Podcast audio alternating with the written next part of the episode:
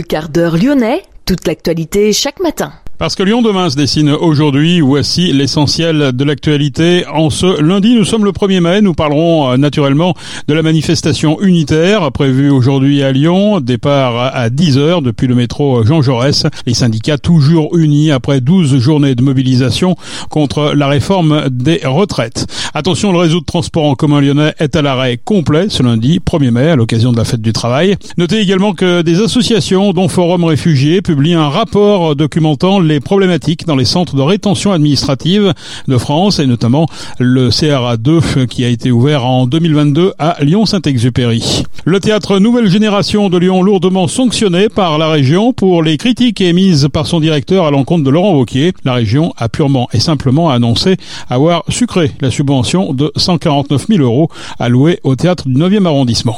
Et puis dans cette édition, nous parlerons également d'une exposition contrebande, musique alternative et culture cassette en Auvergne-Rhône-Alpes. Ça se passe au quatrième étage de la bibliothèque de la Pardieu. À découvrir avec euh, Simon Debarbieux, l'invité de Gaël Bossier, dans cette émission. Lyon demain, le quart d'heure lyonnais, toute l'actualité chaque matin Gérald de Bouchon. Bonjour à toutes, bonjour à tous. Les syndicats toujours unis après 12 journées de mobilisation. Ils appellent à une journée massive, unitaire et populaire contre la réforme des retraites partout sur le territoire, dans le calme et la détermination.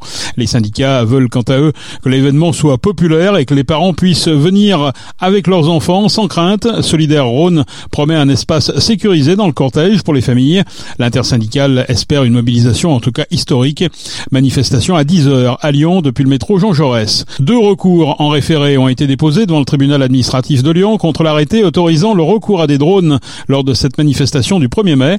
La direction départementale de la sécurité publique du Rhône et la direction zonale des CRS ont été autorisées par la préfecture à sécuriser la manifestation de ce lundi 1er mai à l'aide de caméras embarquées sur des aéronefs. Les recours demandaient la suspension de l'exécution de l'arrêté de la préfète du Rhône autorisant la captation, l'enregistrement et la transmission d'images. Le syndicat des avocats de France et l'organe national indépendant de contrôle de l'exécutif était à l'origine de ces recours. Le juge des référés ne se prononce que sur la condition d'urgence qui n'est pas satisfaite.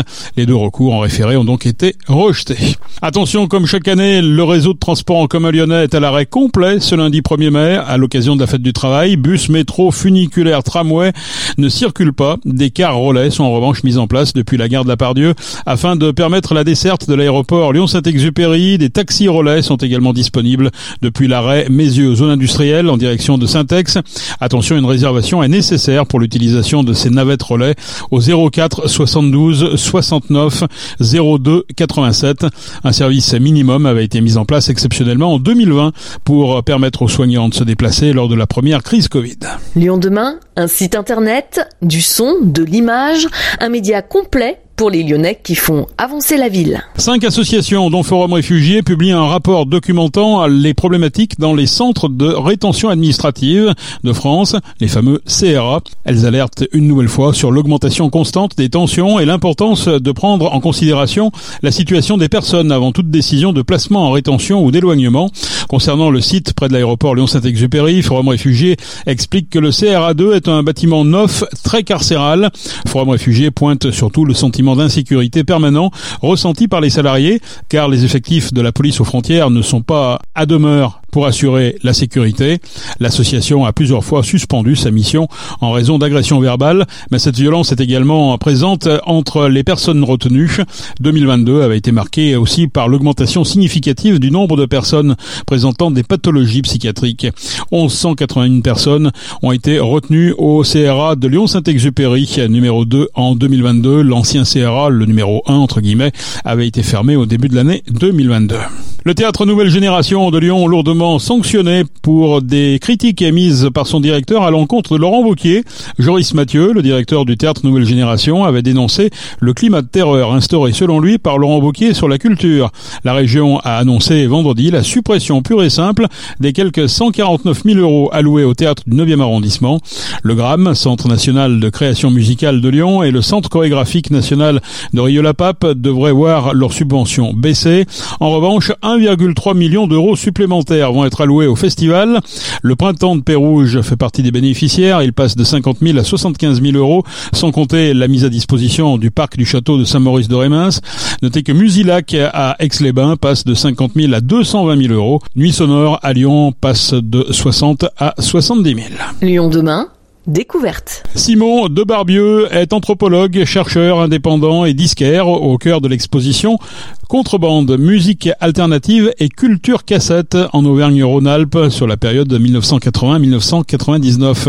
Ça se passe au quatrième étage de la bibliothèque de la Pardieu. Gaël Bossier nous fait faire le tour de cette exposition foisonnante avec Simon de Barbieux. J'ai un parcours en anthropologie musicale à l'université. J'ai complètement enfin j'ai plus ou moins bifurqué à la suite de mes études et je me suis euh, engagé dans diverses sortes de projets culturels, euh, dont une web radio musicale que j'ai quitté au bout de trois ans et puis je me suis après investi euh, plutôt dans un magasin de disques. Et moi j'étais, je suis rentré pas dans ce magasin de disques par en gros la gestion de projets éditoriaux, euh, voilà, qui étaient de faire des, des, des, compilations, de la réédition de, de, de, musique oubliée ou disques rares. Bref, et dans toutes ces recherches que je pouvais faire sur ce qui se passait autour de moi, parce que c'est ça aussi qui nous anime euh, dans ces euh, projets-là, des choses qui sont soit associées à la région, soit à la France. J'avais découvert, je vous passe un petit peu les détails, mais l'existence d'une scène assez riche en Auvergne-Rhône-Alpes, mais en fait qui était aussi bien plus vaste, enfin connecté à un réseau beaucoup plus large. Quoi qu'il en soit, il y avait des acteurs assez intéressants en Auvergne-Rhône-Alpes, notamment à Grenoble et à Lyon. J'ai eu l'idée de monter ce projet-là, qui me semblait être pertinent pour euh, faire l'objet d'une subvention et d'être considéré comme un véritable objet patrimonial, ce qui n'avait pas du tout été le cas. Et donc euh, cette, exposition, en fait, elle parle d'une scène musicale qui a existé bien au-delà de la région Auvergne-Rhône-Alpes, mais qui a été euh, assez présente et assez pertinente dans la région, qui est en fait une, contre-culture musicale qui arrive au début des années 80, à la suite de, des grands chamboulements esthétiques qu'il y a eu dans les années 70 par toute une série de, mouvements musicaux comme le punk, la musique industrielle ou la no wave, du coup qui émerge et qui est porté euh, à la fois par un, un, précepte qui est celui du DIY, de, de, de, du faire soi-même, de faire les choses soi-même, et puis qui est aussi facilité par toute une série de petites révolutions technologiques, euh, principalement la cassette audio qui a été son support euh, principal de diffusion. Bien d'autres aussi comme d'autres. L'enregistreur 4 pistes, vous en avez un exemplaire ici d'ailleurs qui vous appartient, Simon de Barbieux. Vous avez collectionné depuis longtemps des objets de ce type? Alors ça, je l'ai pas, c'était pas tellement, enfin c'est pas vraiment une collection parce que je l'utilise plus ou moins. Après les cassettes, c'est des objets qui sont très très rares aujourd'hui, très très durs à trouver parce que c'était euh, fait en toute petite quantité. Vous voulez dire les, les cassettes euh, produites par ces groupes, euh, voilà, oui, c'est ça. J'imagine qu'ils sont difficiles à trouver. Parce que parfois c'était limité au nombre d'exemplaires qui étaient commandés, donc ça pouvait aller de 10 à 200. Enfin, j'entends, c'était vraiment de la fabrication qui était très artisanale, donc c'est assez difficile à trouver. Ça se vend à des prix exorbitants aujourd'hui sur le, le, marché. Il y a eu pas mal de passionnés qui, à partir du milieu des années 2000, ont commencé à monter des blogs. En fait, c'était la grande mode du blog, et en fait à hum, mettre à disposition ces enregistrements euh, très précis, la DRAC, euh, Direction régionale des affaires culturelles, avait proposé de retrouver ces supports qui étaient des supports euh, cassettes qui étaient bah, en voie de disparition pour pouvoir les numériser et conserver cette mémoire. Est-ce que c'est bien ça? En fait, il y a une subvention qui est associée à un projet patrimonial à la DRAC qui s'appelle Mémoire du 20, e et 21e siècle en Auvergne-Rhône-Alpes. Et voilà, du coup, elle, la DRAC alloue des fonds pour des projets qui sont associés à conserver ces mémoires-là. Et en réalité, c'était pas tellement constitué un fonds d'archives physique parce que c'est euh, trop compliqué de retrouver ces objets-là ou ce serait trop coûteux. Mais l'idée c'était plutôt d'avoir un projet. Puis ce qui intéresse la DRAC aussi et la région, c'est plutôt de tout l'aspect médiation quoi. Eux. Mais ce qui est important pour eux, c'est qu'il hum, y ait des événements qui puissent permettre au public euh, d'être amené à connaître qui s'est passé dans la région. je suis en train effectivement de constituer un fonds d'archives numériques parce que à travers ce projet, j'ai récupéré des centaines et des centaines de cassettes. La plupart ne m'appartiennent pas, hein, mais je les numérise quand même. Et donc je suis en train de faire un fonds d'archives numériques pour la bibliothèque euh, municipale de Lyon et le fonds local. Et voilà, l'idée c'était plutôt de produire toute une série d'événements entre guillemets autour de, ces questions là Donc il y a eu deux émissions de radio qui ont été euh, euh, produites par mes soins et diffusées sur l'île radio. Il y a eu cette exposition. Il y a eu une interview, petite publication dans Musique Journal, petit quotidien, enfin un petit magazine musical qui est associé à Audimat et qui est tenu par Étienne Menu. Et il va y avoir une compilation qui va être faite et qui va être publiée avec le magazine 10 dans lequel je travaille actuellement. Donc c'était vraiment ça qui a intéressé la DRAC et du coup. L'exposition est également un beau projet pour justement parler de ces époques. On disait que quand on arrive au quatrième étage, hein, vous prenez l'ascenseur de la bibliothèque, hein, comme nous ici, vous arrivez, vous êtes déjà euh, accompagné par un fond sonore. Vous avez décidé de mettre une bande son. C'est le seul endroit d'ailleurs vers l'ascenseur où on a euh, un fond sonore. On a des casques, en revanche, bien sûr, euh, pour pouvoir s'isoler et écouter écouter et on a des visuels où on voit des gens qui ont fait peut-être partie de radio ou qui ont enregistré eux-mêmes donc derrière des platines.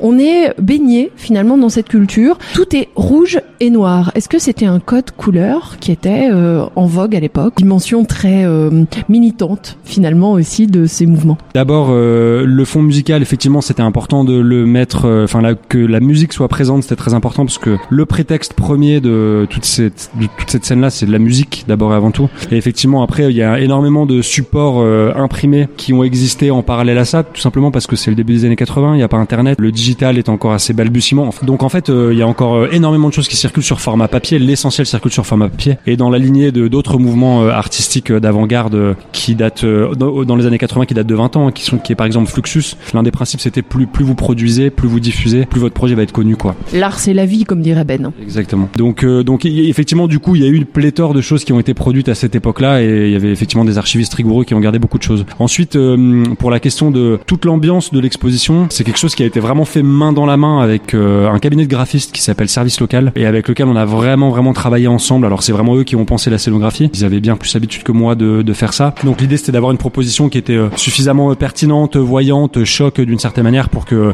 ça laisse pas les gens indifférents. Il y a un côté constructiviste russe. Certainement, c'est vrai qu'il y avait beaucoup ces couleurs-là dans le constructivisme. Le blanc, le rouge, le noir, les lignes qu'on retrouve ici. Bah, c'était l'idée aussi de jouer avec des contrastes forts euh, et puis c'est aussi que toute l'esthétique qui accompagnait en fait aussi cette scène musicale, elles avaient, euh, on pourrait dire qu'elles allaient puiser aussi un petit peu là-dedans, euh, à savoir que ça mobilisait énormément d'imagerie qui était associée soit au conflit armé, soit au fascisme, non pas parce que les acteurs étaient nécessairement des fascistes, mais tout simplement, tout simplement parce que l'idée c'était de choquer les gens. Le parti pris a, a aussi été celui-ci. Le, le, titre contrebande, ça nous renvoie finalement aussi à des années euh, bah, qui sont des années militantes. Cette scène-là aussi, encore une fois, au début des années 80, il faut se rendre compte que c'est euh, une forme de désert euh, culturel, que vous n'avez pas Google, donc vous pouvez pas aller chercher des, des propositions culturelles complètement obscures aussi facilement que ça, et que vraiment c'est un vrai engagement du quotidien de pouvoir avoir accès à, à des propositions culturelles alternatives. On refuse le mainstream finalement pour rentrer aussi dans une forme de dialogue. Euh, on voit notamment tout un mur d'échanges de correspondance avant la naissance d'Internet. Finalement, on écrivait beaucoup. Les visuels traversaient l'Europe. Par Internet, au téléphone coûte encore euh, très cher, euh, à la différence d'aujourd'hui aussi. Meilleur moyen euh, pour communiquer, c'est effectivement le service postal. Et puis aussi ça. Donc effectivement, il y a eu des correspondances qui étaient extrêmement fleuries, comme on peut le voir là sur le mur. Il faut savoir que ça s'inscrit aussi. Alors deux choses.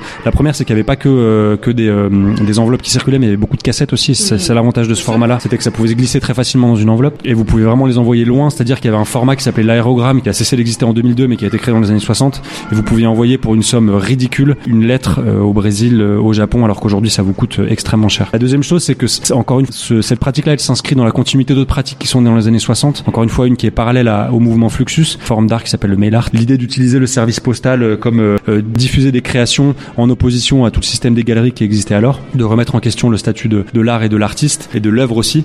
Et puis et, donc du coup, il y avait tout, un réseau qui était préexistant à cette scène-là de mail artistes qui s'envoyaient, qui s'envoyaient des listes de contacts, qui correspondaient entre eux, qui faisaient des projets comme ça par le biais de la poste. Et en fait, certains de ces acteurs, beaucoup de ces acteurs ont utilisé ces réseaux qui étaient déjà préexistants pour euh, pouvoir euh, créer, euh, recréer leur propre réseau d'une certaine forme de, de, de, de, comme de sous-partie encore du, du, du, mail art, du coup, qui ajoutait le, toute la dimension sonore. Est-ce que des groupes de notre région, là, on voit Saint-Étienne, Lyon, Clermont-Ferrand, Bourg-en-Bresse, Annecy, Grenoble, Annonay, on en a parlé un petit peu tout à l'heure. Est-ce que certains de ces groupes ont survécu à cette époque? Ouais, carrément. Parenthèse, je précise juste aussi que l'avantage du service postal, c'est que ça permettait en fait à des gens qui étaient isolés géographiquement de faire partie de cette scène-là. Du coup, c'est une scène qui est décentralisée et qui est structurée en réseau. Et en gros, il n'y a pas euh, Paris euh, ou Londres ou euh, New York qui dirige un petit peu l'essentiel du mouvement, mais qu'en fait, c'est tout aussi bien par des individus qui sont à Annonay ou à Bourg-en-Bresse. Qui étant, oui, il y a effectivement des gens qui ont survécu à ça. Il y en a qui font encore de la musique. Je pense à Lyon, bah, vous avez par exemple Lina Eternam Valley, Laurent Pro ou Klim Perret, Christophe Pechana. À Bourg-en-Bresse, Difform qui fait encore aussi de la musique. D'autres Alain Basso de Annecy aussi qui en fait encore Lieutenant Caramel évidemment qui fait encore aussi de la musique. Voilà, donc effectivement, il y en a qui ont survécu à ça, qui sont restés très fidèles à leur pratique de l'époque, qui continuent de fonctionner.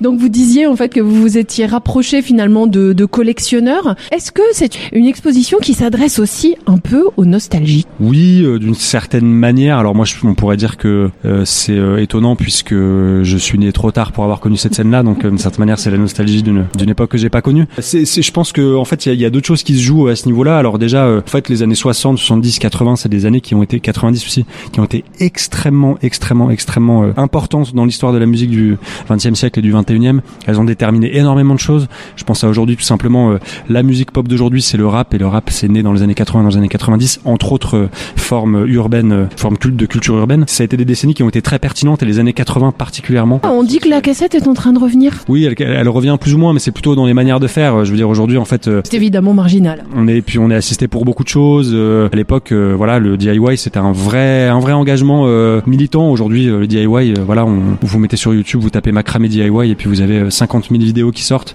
Ça a plus tout la même charge à mon sens. Donc c'était important, je pense, de le, de le remettre en avant. Retrouvez l'intégralité de cette interview sur lyondemain.fr. L'exposition Contrebande, musique alternative et culture cassette en Auvergne-Rhône-Alpes est à visiter jusqu'au 19 août. C'est à la bibliothèque de la Pardieu.